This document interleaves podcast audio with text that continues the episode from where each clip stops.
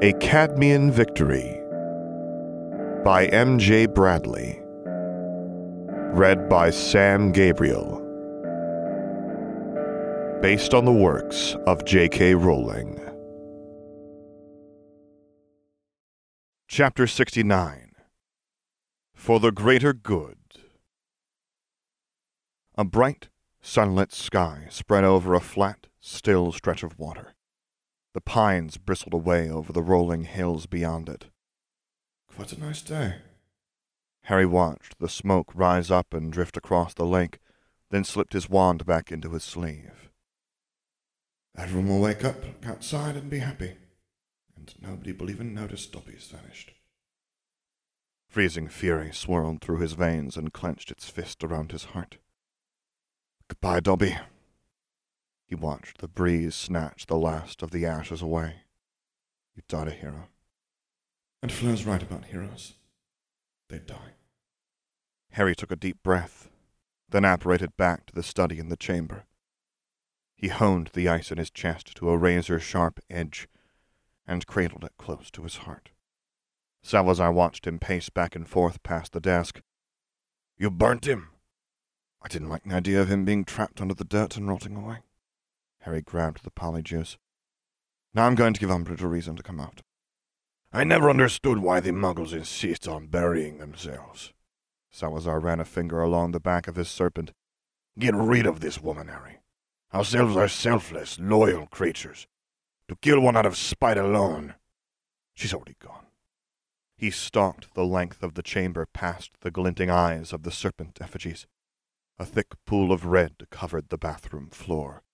Myrtle wrung her pearl-white hands over the crimson, floating in small circles around its edge. He vanished the blood. Harry! Myrtle swooped over. I thought something terrible had happened to you. It's not my blood. A student? Myrtle asked. Will I have company? I don't think so, Harry murmured. He's free now. He'd have no desire to linger here and be bound to this world. It depends, Myrtle whispered. All it takes is a reason to stay. I don't think he'd want to stay.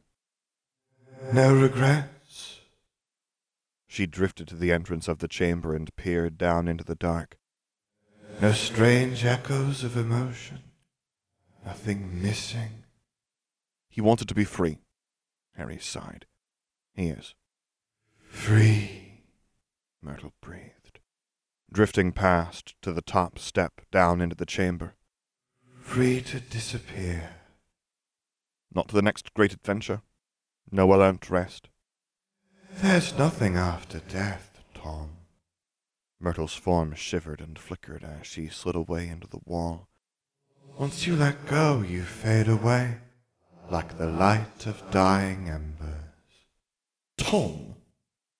The hairs prickled across the back of Harry's neck. He pushed it from his mind and seized hold of the sharp cold beneath his ribs.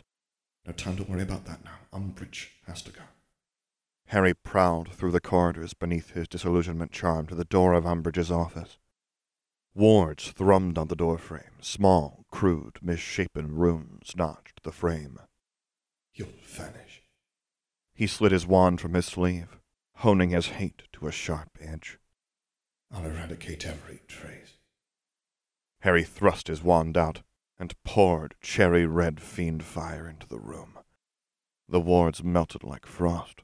The lurid pink carpet burst into flames, releasing billows of acrid smoke. He forced the fire hotter and scourged everything from the stone, then extinguished the flames with a slash of his wand. Orange glowing stones shimmered, wreathed in heat haze. Molten mortar wept from between them, and ashes drifted down to the floor. A soft satisfaction swelled within him. He bent and etched his message into the floor in purple flame. For the greater good. Harry stared at the words. And for revenge. Because it's people like you that ought to vanish, not ones like Dobby. And now I wait. He strode back to the great hall and took a seat, watching Umbridge's smug smile out of the corner of his eye. You're not going to be smiling for much longer, He smothered the yearning to see the moment arrive and sliced the pastry off a slice of chicken, ham, and leek pie with the very tip of his knife. Malfoy slunk into the hall and approached the dais. The warped, scorched sole of his right boot let off little wisps of smoke as he bent to Umbridge's ear and whispered. Her face turned bright red, and a vein throbbed in her temple. Professor Snape, I want every last drop of Veritaserum in my office, immediately. She sputtered and clutched at her handbag. And bring Potter with you. He's behind this. He and Dumbledore are behind all of it. Very well. Malfoy, escort Potter to Professor Umbridge's office. Snape left in a swirl of black robes. Snape probably didn't even bat an eyelash at Filch beating first years. Now, Mr. Potter, Umbridge hissed. Harry shot Katie a small smile as he stood. She frowned at him and squirmed on her seat, her lips pressed into a thin, white line. He gave her a little wave and strode back toward Umbridge's office. Malfoy and the members of the inquisitorial squad flanked him, trailing after him with their wands in their hands. Snape lurked by the entrance to the classroom holding a clear vial. A small smirk graced his lips as he stepped in ahead of them. There is enough Veritaserum in this vial for every student on that list, he sneered. There are no children with the strength to fight off even a single drop. I have to be sure, Umbridge snapped. Will it be enough? It takes a considerable mental strength to fight the effects of Veritaserum. It would be a very rare student who was capable of it. Snape threw a long look at Harry. Three drops ought to be more than enough. Very well. Umbridge snatched the vial from him and poured three drops into a pewter goblet. May I ask what's happening? Harry inquired. Drink up, Mr. Potter, Umbridge instructed. We shall discuss what's happening at great length and in great detail. I look forward to it. Harry smothered a smile and tipped the Veritaserum onto his tongue. It burnt like he'd pressed his tongue against ice, and an odd numb crept down his throat, then seeped through him. Emptiness, Harry almost laughed. This faint numbness sedation. It has no hunger, no bite. It's nothing. He crushed it. Allow a few seconds for it to take effect, Snape said. A test question is advisable to begin with. Uh, something simple. What is your name? Umbridge demanded. A strange sense of trust rose up, a desire to spill everything surging through him. Harry James Potter. Where were you this morning? She glanced at the blackened, heat-warped remnants of her office. Hogwarts? Harry let the compulsion drive his tongue. Specifically? Snape drawled. A small smirk hovered at the corner of his lips. Damn him, he suspects. He squashed the compulsion. Gryffindor Tower. He kept his tone flat and even. A broad grin spread across Umbridge's pallid face. Where's Dumbledore? Harry smothered a quiet sense of triumph. It's almost too easy. I have no idea, he said. Have you attended any meetings of this Dumbledore's Army organization since the first? No, he droned. Umbridge's face fell. Snape's eyebrows rose into his hairline. Not good. He knows I might be lying. Why, did you not attend any meetings? Umbridge pressed. Surely these students are your sort. I wasn't welcome. Not after all the stuff that was written about me. They said it would put people off from joining. Did you destroy my office? Umbridge glowered. Did you? Yes. I razed every trace of you from the school but yourself. He stilled his cold fury before it reached his face. And I'll get rid of you soon, too. No, he said. You may go, Potter, she spat. Mr. Malfoy, if you would be so kind as to fetch Mr. Smith. Harry lingered outside the door for a moment. You wanted to check Potter's answers against another, more insignificant member? Snape asked. I want to know what the list really is. Umbridge's heels clicked back and forth beyond the wall. If Potter wasn't directly involved because the founders thought he was bad for their reputation, then I'll have to ask someone else who was there. I can't imagine there's anything more to that piece of paper than the names and a particularly childish jinx to punish anyone who betrays the group. Harry pulled out the Marauder's map. Zacharias Smith's name floated at one end of the Hufflepuff table. Polyjuice time. He set off at a brisk pace. I'll have to go out into the forest as myself. I won't be able to impersonate an Auror or something similarly clever. He paused at the door to the great hall. Imperio. His will seeped through Smith. The boy rose, drifted from the end of his table, then followed Harry into a broom closet. Harry stunned and disillusioned him, then tugged a couple of hairs out of his head and dropped them into the vial of polyjuice. It shifted to a sludge-like brown. Pinching his nose, he downed the potion. A fierce heat spread across his body, burning just beneath his skin. His bones twisted and shifted, his skin rippling like liquid wax, and muscles melted away from under his skin. Harry clenched his jaw and waited it out. I hope Fleur's change doesn't hurt like this. He checked his reflection in the window. Then he charmed his robes, changing their size and color to match Smith's. Malfoy spotted him and dragged him off the bench before he'd managed to put his weight on it. The headmistress wants to speak with you, Smith. Crabbe and Goyle took an arm each and half marched, half carried him down the corridor. Mr. Smith, Umbridge simpered, and pushed a plain china cup full of steaming tea in his direction. No doubt full of Veritaserum.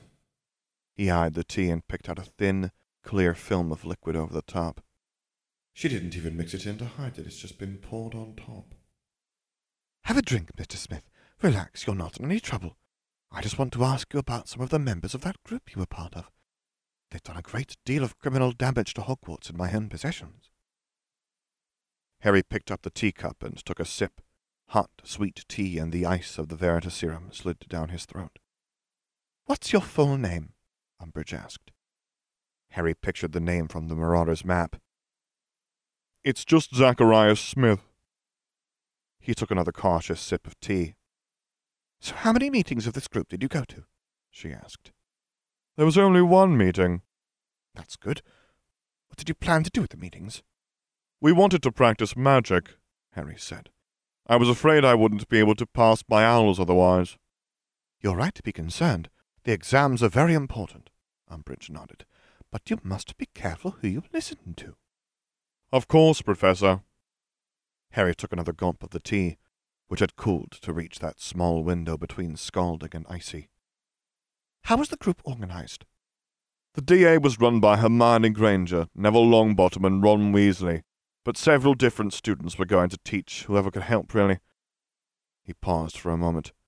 They had a big list with all the names on. What was the list? Umbridge purred. It had all the names on and some magic to stop anyone from ratting us out. He wrinkled his brow as if in thought. But they were very careful with it. I think it was more important than that. He glanced around, then took a sip of tea. I listened in when they were hiding it. Umbridge leant forward with bated breath. A gleam of triumph hovered in her eyes. What did they say? Good thing Snape left. He wouldn't believe any of this for a second. They said it was a map, Harry whispered. There was a phrase to reveal it. One Dumbledore gave them. Do you know the phrase? Umbridge pried open her handbag, clawing out her wand, the vial of Veritaserum, a small notebook, the chittering diadem from the Room of Requirement, and the list. I think so. He screwed his face up. It was... Take your time, Umbridge cooed. For the greater good, Harry murmured. And for revenge. For the greater good. Umbridge tapped her wand on the list. She scowled and flipped the page over. For the greater good. The rough map revealed itself. Oh, yes, she breathed. Thank you, Mr. Smith. You may go. Just remember to be much more careful about who you listen to in the future. Oh, I will. He smothered a small, thin smile, stepped out, and disillusioned himself, then crept back in. Perhaps you should have done the same. Umbridge plucked the circlet from the floor and placed it on her brows, cocking her head. Yes, yes. She snatched a handful of Floo powder and tossed it into the flames.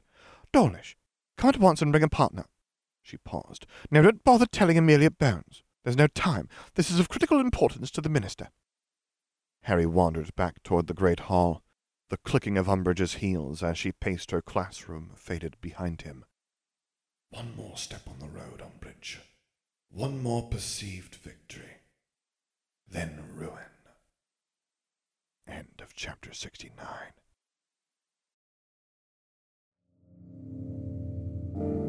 For the text of this and other stories, visit alltheblankcanvas.com, as well as patreon.com slash theblankcanvas. Music by As I Walk Into the Abyss Blinded. QA assistance by Sakiko and Ohana. If you would like to commission me to record a story, voiceover, or character, please get in touch using the contact information on my website, which is located at samgabrielvo.com. And there you can find other stories that I've read, as well as links to my Patreon page, to which I hope you consider subscribing to support me, and my Discord server, where I record things live for your enjoyment. And finally, as always, thank you for listening.